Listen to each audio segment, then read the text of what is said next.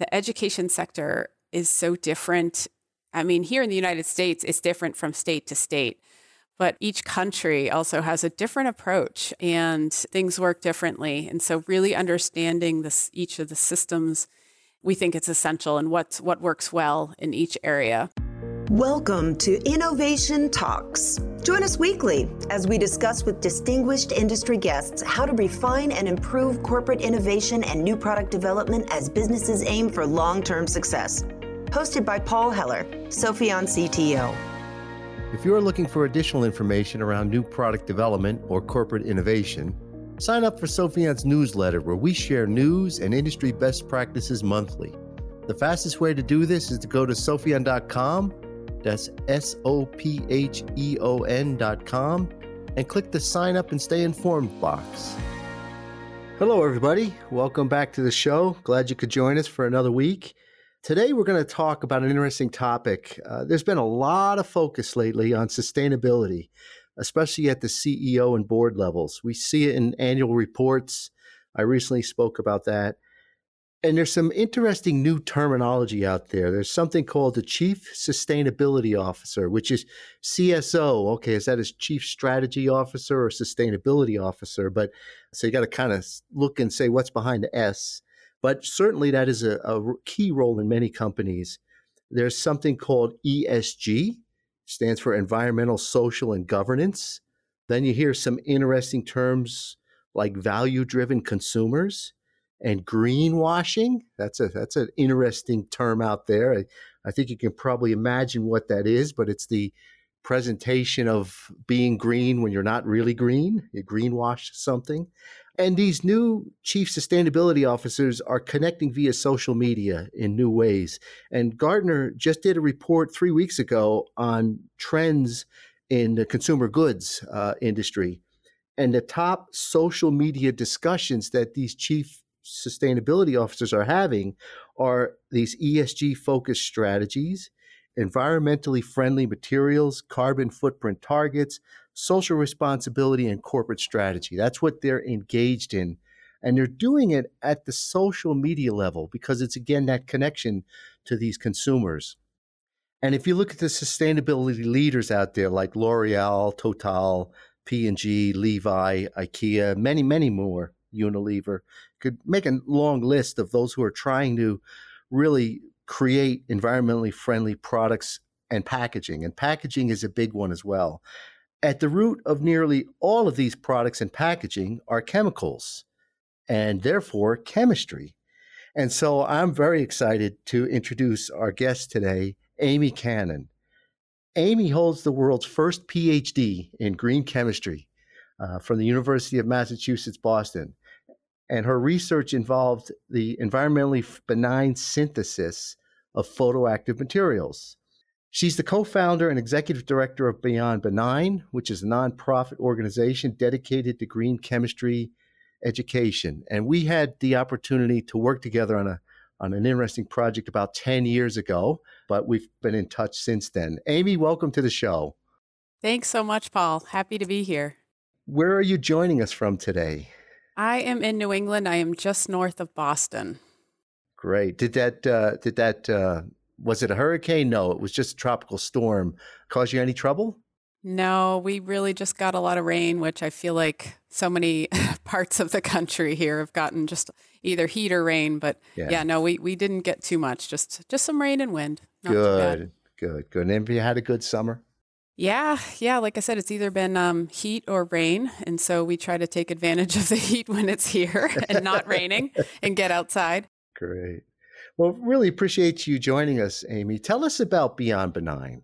Yeah, so we started back in 2007 is really to fill a, a, gap in chemistry education, or help to fill a gap, I should say us chemists are traditionally not trained to understand anything about toxicity and hazard or how to bring that into really our design of chemical products.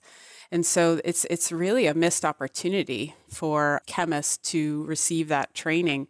So we started back in 2007 with um, one of our core programs was, was in K through 12 and really addressing that gap early and inspiring future scientists to pursue careers in chemistry with a particular focus on sustainability through green chemistry.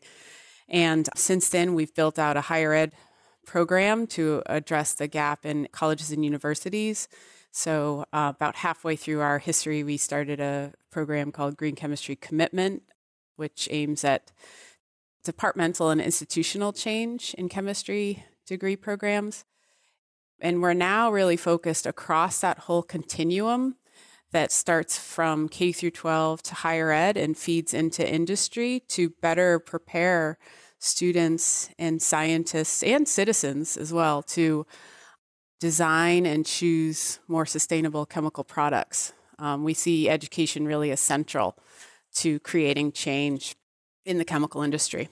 Yeah, that would fit well with the uh, the research about this increased discussion in social media. The consumers are getting more knowledgeable. They're starting to understand the impact of the products they're buying on the environment, and it's only going to grow, grow, grow. Have you seen interest from your side just grow over the, since 2007? Oh, yeah, absolutely. I mean, I, I think when we first started, people were kind of skeptical about what this whole green chemistry thing was and and the importance of it. But as you said, consumers are demanding this. Consumers are expecting companies to contribute really to sustainability and to offer more sustainable products. And also, you know, so there's demand from on the consumer side, but then on industry, industry is also it's becoming more and more important and it's becoming sort of essential to providing better innovations that are you know, not only better for the environment, but also cost effective and have that comparable performance. Um, so it's really nice to see that there's this demand on both sides and it's all sort of coming to a head. Yeah, yeah. You and I were involved in a project about 10 years ago trying to get some traction on the 12 principles of green chemistry. And we put up a website, and it was really a lot of educational organizations were using it, but but not so many commercial companies yet. And I think it was just ahead of its time. I think so. Yeah, think that's right. Yeah. And it, what wasn't there then, that's there now, is the different country governments putting regulation, putting focus, putting it's not everywhere around the world, but certainly some countries are definitely leading in it and like you said the consumer aspect to it. Yeah. The buck stops here. The people who are buying it are making their their voices known which is is kind of neat. Maybe we maybe we should resurface that website at some point. Oh absolutely. I would love to. Yeah yeah. So amy how'd you get involved in, in this aspect? It goes back to your research right and your graduate studies. Oh yeah probably further back than that but yes i always had a passion for the environment and wanted to save the world, so to say, ever since eighth grade uh, when I started learning about environmental issues. And I was really interested in chemistry. I, I, had a great experience in high school with a great teacher, and often chemists um, are catalyzed by that, you know, exciting teacher or educator that they had in their history, right? Yes, yes. And so I was fortunate that I studied it in college but I thought that I would have to sort of apply my skills towards studying problems um, because so much was around environmental chemistry and understanding problems as opposed to solving problems. So when I when I got into graduate school, I actually met John Warner, who was one of the founders of the field of green chemistry and wrote those 12 principles of green chemistry. And I was so inspired to to learn that I could use my skills to actually design and solve problems as opposed to so it, in my mind all of a sudden chemistry was now the solution. It wasn't the problem, it was the solution. Maybe yes, historically it's been part of the problem, but it's really central to the solution to getting us out and through to a more sustainable society. So yeah, and then I, I just got passionate about the education piece because again I I uh, was recognized that as that as a gap. I mean, I was fortunate that I was able to be part of the first degree program here in the United States um, at UMass Boston, and we were kind of making it up as we were going and trying to figure out what those what those gaps were and what what a PhD program would look like if it did have toxicology as a course offering, if it did have more training in green chemistry and setting up students with these skills to design better products in the first place. Yeah, yeah, that's great. That's great. What what are some of those key aspects that are kind of the critical things to look at from the standpoint of of being green? Well, green chemistry is centered around those 12 principles. And um, I think those are really a good framework for chemists to think about how to be greener.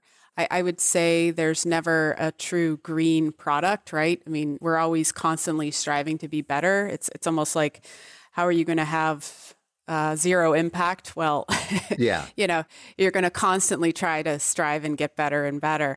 But these are things like looking at the complete life cycle of a chemical process or product you know from the starting materials where do they come from? Where do they go? Do they degrade? Can you loop them back into that circular economy piece? You know what solvents are you using? Are you using solvents? Uh, how much energy is used in the process? I, you know one of your previous guests on your podcast was talking about the energy intensity of the chemical industry. I mean, and, and, you know, bringing that down when we can is is essential, and and that just you know is is so beneficial in terms of sustainability. And then it's things like you know how we actually design, which what reagents we're using. And so there's a lot of different considerations in the process, and um, it's actually exciting in my from my perspective for chemists to see that they play a central role in solving um, and there's countless examples of this playing a central role in solving really big challenges in the chemical industry.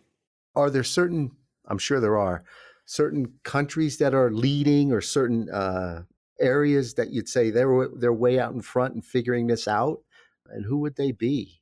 Yeah, early on in the in the history of green chemistry, the pharmaceutical sector was actually one of the leaders to they have some of the some really great resources that they've developed. They saw the benefit because uh, the pharmaceutical sector, you know, it's energy intensive. They use a lot of solvents because they're they're they're making you know very valuable uh, you know pharmaceutical ingredients for our society, right, and life saving right. medicines.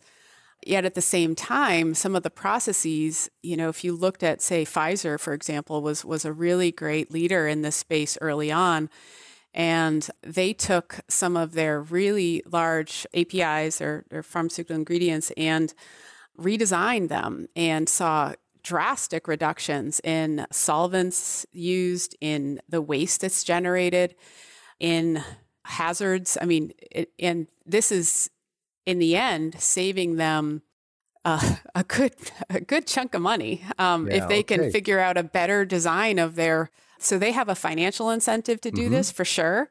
But I think they also see the the sustainability uh, focus too. So since then, there's there's uh, so many different companies. You know, one of our partners is is Millipore Sigma Merck I think you also you yes, guys also talked about them. them. on on the exactly. Yes. So you also spoke about them on one of uh, the past uh, podcasts, and and they are are redesigning many of their specialty chemicals and all the different chemical offerings according to the twelve principles. They actually designed a tool similar to what we had worked on, you know, 10 years ago. And they, it's called DOZN 2.0 and that's available. It's actually a public facing it's a, it's an available tool that they have. Oh, um, nice. and they offer a good number of greener products, and you know they're seeing the the importance of getting this out into education, and also you know seeing that this is fundamental and and really essential in figuring out how to get our economy to address things like global warming and you know climate change. Um, this is really going to be central to it. Yeah. So there's a corporation, right? That definitely has shareholders, financial shareholders, responsibilities, all of those. And yet they are positioning themselves as a leader, not only in the products that they, they make, but but in communication, education, awareness for the good of, of the greater society, right? So that's that's that's a great example. And you mentioned, you know, a lot a lot of people would think, okay, the chemical, right? They think about the chemical and whether the chemicals harmful for the environment or whatever. But you mentioned it's it's not just the chemical; it's the process, it's the amount of energy, it's the type of what goes in to create that chemical. There's a lot more to it, isn't there? Absolutely. Regardless of what you're talking about, if it's a plastic, uh, so a polymer material, if it's a pharmaceutical ingredient, I mean, yes, there's solvents involved because usually you're, you know, it's you have to dissolve it into into a uh, and heat it up in order to get you know and again I, right. I know like some of these chemical processes that are particularly in the petroleum industry they're very energy intensive because you're also sort of cracking and breaking things apart and putting them back together and so you you need a lot of energy or pressure to make some of these um, materials or molecules so yeah there's a lot of different considerations and and um, there's a lot to take in and to to think about in order to improve. Yeah, disposal of waste, right? Yep. Another big one, right? Yep, exactly. Recyclability of the waste itself can it be reused? Yep. Uh, I, I think uh, the increased awareness of the general consumers on energy use to create products we're seeing it we're, we're getting it from you know you look at bitcoin mining right now there is so much written about the amount of energy to create Bitcoin. And that's expanding beyond Bitcoin into all products where consumers are starting to ask, well, okay, I got this product, but we, we always heard carbon footprint, but now this is concept of this energy footprint, right? That, that's yeah. gonna gonna come right back into chemistry for sure. Yeah, absolutely. Well, if you if you look back on your career there, are there is there a success story that you'd say, oh, I'd love to share that one with the listeners? Yeah, we've got some exciting things currently happening at the moment. Great. So in our green chemistry commitment program that we that I mentioned, it's it's an institutional commitment for colleges and universities to commit to implementing green chemistry in their departments, their chemistry departments. And we have just over 85 institutions that are involved with that. And we here in the United States, we have a we just implemented a new goal this year, 25 by 25. So here in the United States, we graduate about 22,000 chemists at all degree levels each year. So that it's a good chunk. So that's, you know, from undergraduate through graduate school.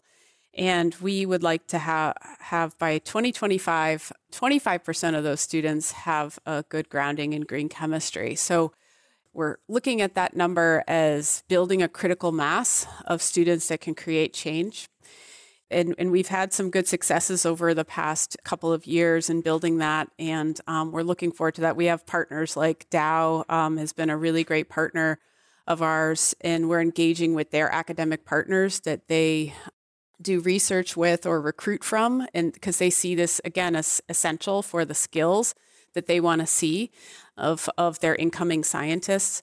So that partnership has been really successful. They also have a target on HBCUs um, historically black colleges and universities here in the United States. And so we've engaged with our first three HBCUs here in the US and really engaging a broader network of institutions and future scientists. So we're, we're really excited about that.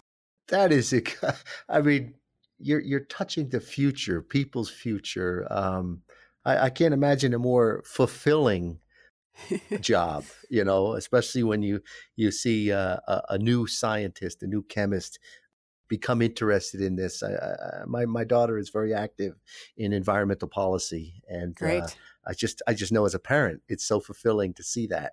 So you yeah. must be you must be really excited. How about globally? Are you connected in, into other organizations around the world that are kind of also doing this? Yes, absolutely. And our green chemistry commitment program that I keep mentioning, that one is gaining more global attention. So we have some really wonderful institutions that have been have joined and we're learning more and more about what's going on throughout the globe and we just launched a new program that that's called the green chemistry teaching and learning community and this is a tool that's we're in the development it's a we're in the development of this tool It'll be an online community platform for the global green chemistry education community. And we really want it to be a global tool because we see, I mean, the chemical industry is global, right? It's it's not just sure here in the US. yeah. Mm-hmm. And so we've been taking steps to really understand the global community better. And we're we're officially now here in North America with we we just brought on two um, Canadian employees to build out to help, you know, sort of expand our, our focus here. And then we're uh, looking at how to really approach because the education sector is so different. I mean, here in the United States, it's different from state to state. but each country also has a different approach and things work differently. And so, really understanding this, each of the systems, we think it's essential and what's, what works well in each area. So, yeah, there's so much happening in the United Nations. Um, like the UN Sustainable Development Goals is a really big focus within the green chemistry education community and helping to see how how we use chemistry as a tool to address those sustainable development goals. So there's a lot of great work coming out of the UN and UNEP as well. The UN Environmental Program has some really great guidance on green chemistry education, and so we're looking forward to you know figuring out how to develop and tap into those networks as well too. Yeah. Well, I just did a recent podcast session with uh, Ketaki Desai from the Ontario Center for Innovation. Yes, you guys yes. need to connect. yes, absolutely. yeah, yeah you know, from a, from a layman's perspective, I mean, if you're out there talking to people, there's a lot of worry about China, and is China taking it seriously? And people don't know, and with the China can be very closed with what it brings out, what it tells the world about what it's doing. So a lot of consumers are a little wary about that. Do you have a perspective on that? Whew, good question.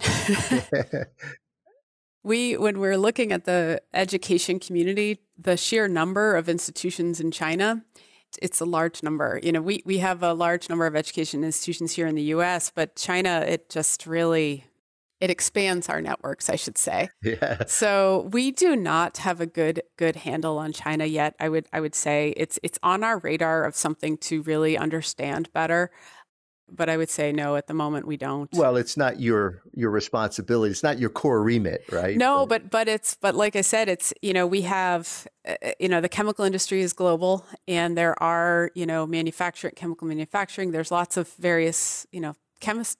China plays a big role in that, so it, it's got to be part of the consideration of the future of you know what our work and where we're going. But we have not approached it. But we know folks in the green chemistry education community that have, and mm-hmm. Mm-hmm. we would bring in their expertise for that. Yeah, sure.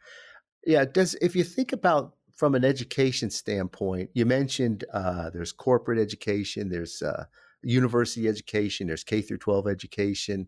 Where do you see the emphasis? Is it mostly corporate? Is it mostly higher education? Where is the focus right now?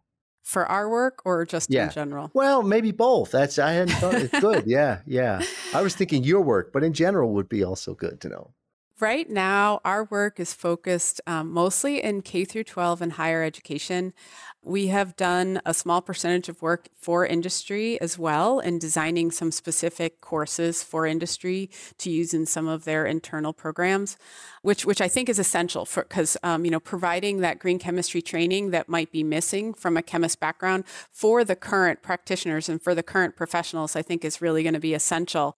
Our focus is again across that whole continuum from K through 12 through industry and we see if we can better prepare students to be entering into careers already with these skills in mind, these scientists are going to be set up for better innovations. They're going to be set up, they're going to have skills that industry really values.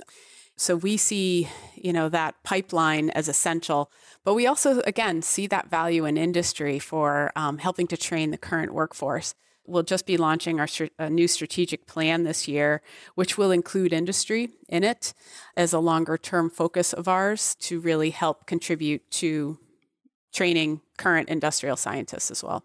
Tell me more about that plan. Where do you where do you see things next year and in 5 years from now for the things you're doing? Yeah, well, I mentioned our 2025 goal uh, for our colleges and universities. In our K through 12 education program, we have a North American goal because of the diversity and just the sheer number of schools. It just is is so much larger of a you know within the K through 12 yeah, community yeah. and the diversity of approaches that are used here in the United States and Canada. So within that, we're we're building out our so some of our goals around K through 12 is building out some of these regional networks. So what we find actually both in K through 12 and higher ed is peer-to-peer and social support networks are really essential for implementing change.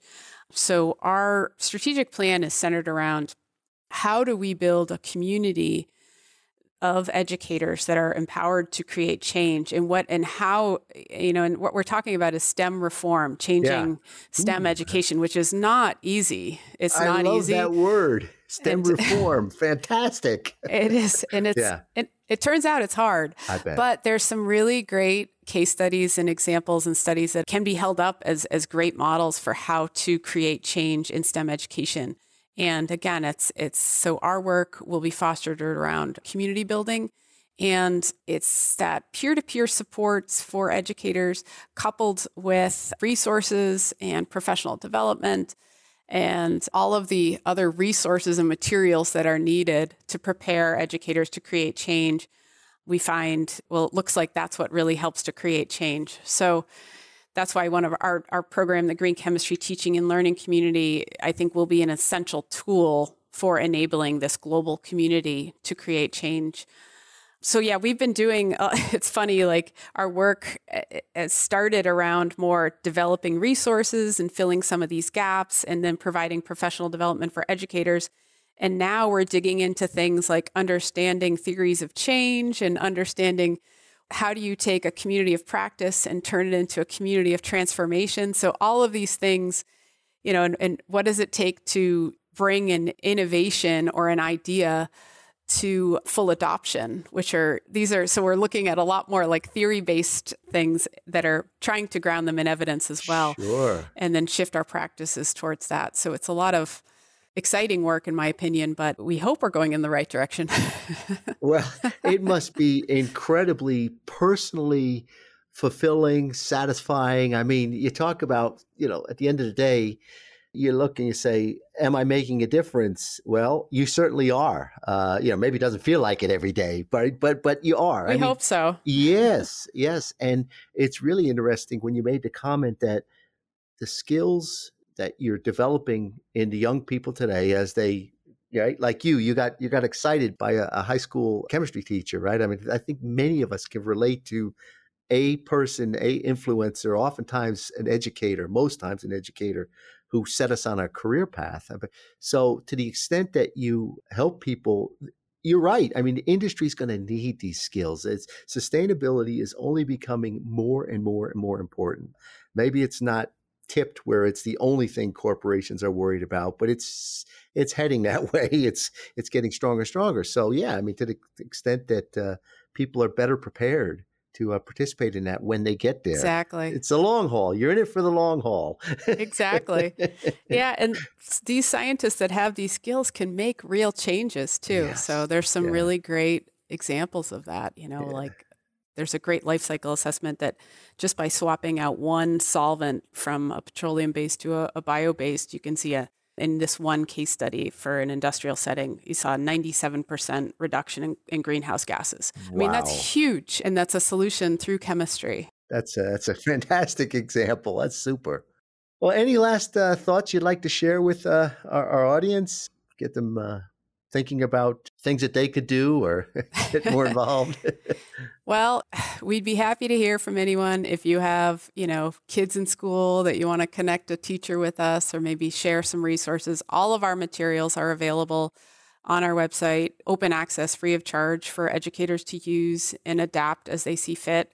So please point them in our direction or connect them right with us. They're all out there for for folks to use. Yeah. Or connecting with your alma mater, your your college or university that you're connected with, we're we're happy to always you know engage with new folks that might be interested in this. Yeah. So I we'll put this all of this in the show notes. But what what is the uh, URL of of your organization? Yes, beyondbenign.org. There you go. Just like it sounds. Yeah, and I should mention Beyond Benign. People always wonder what the word, what the name comes from. It's uh, yeah. Well, in green chemistry, for a green chemistry technology to be successful in the marketplace, it can't just have environmental benefits. So it can't just be benign, but it also has to have comparable economics and performance in order for it to succeed. So we're not just looking for sustainability. We're looking for things that are also, again, have the economics and the efficacy to succeed. And that's what a successful green chemistry technology is all about. more than benign, beyond benign. Yes, there you beyond go. benign. I it's a bit it. of a tongue twister. So yeah, but it's, it says it all. It's hard to come up with a name, and that's a great one. Uh, any, what else? If people want to follow you, are there places where they can connect with you besides the website? Yeah, we are on Twitter and Instagram and Facebook. And again, just Beyond Benign at Beyond Benign. So you, you can find us there. Great, great.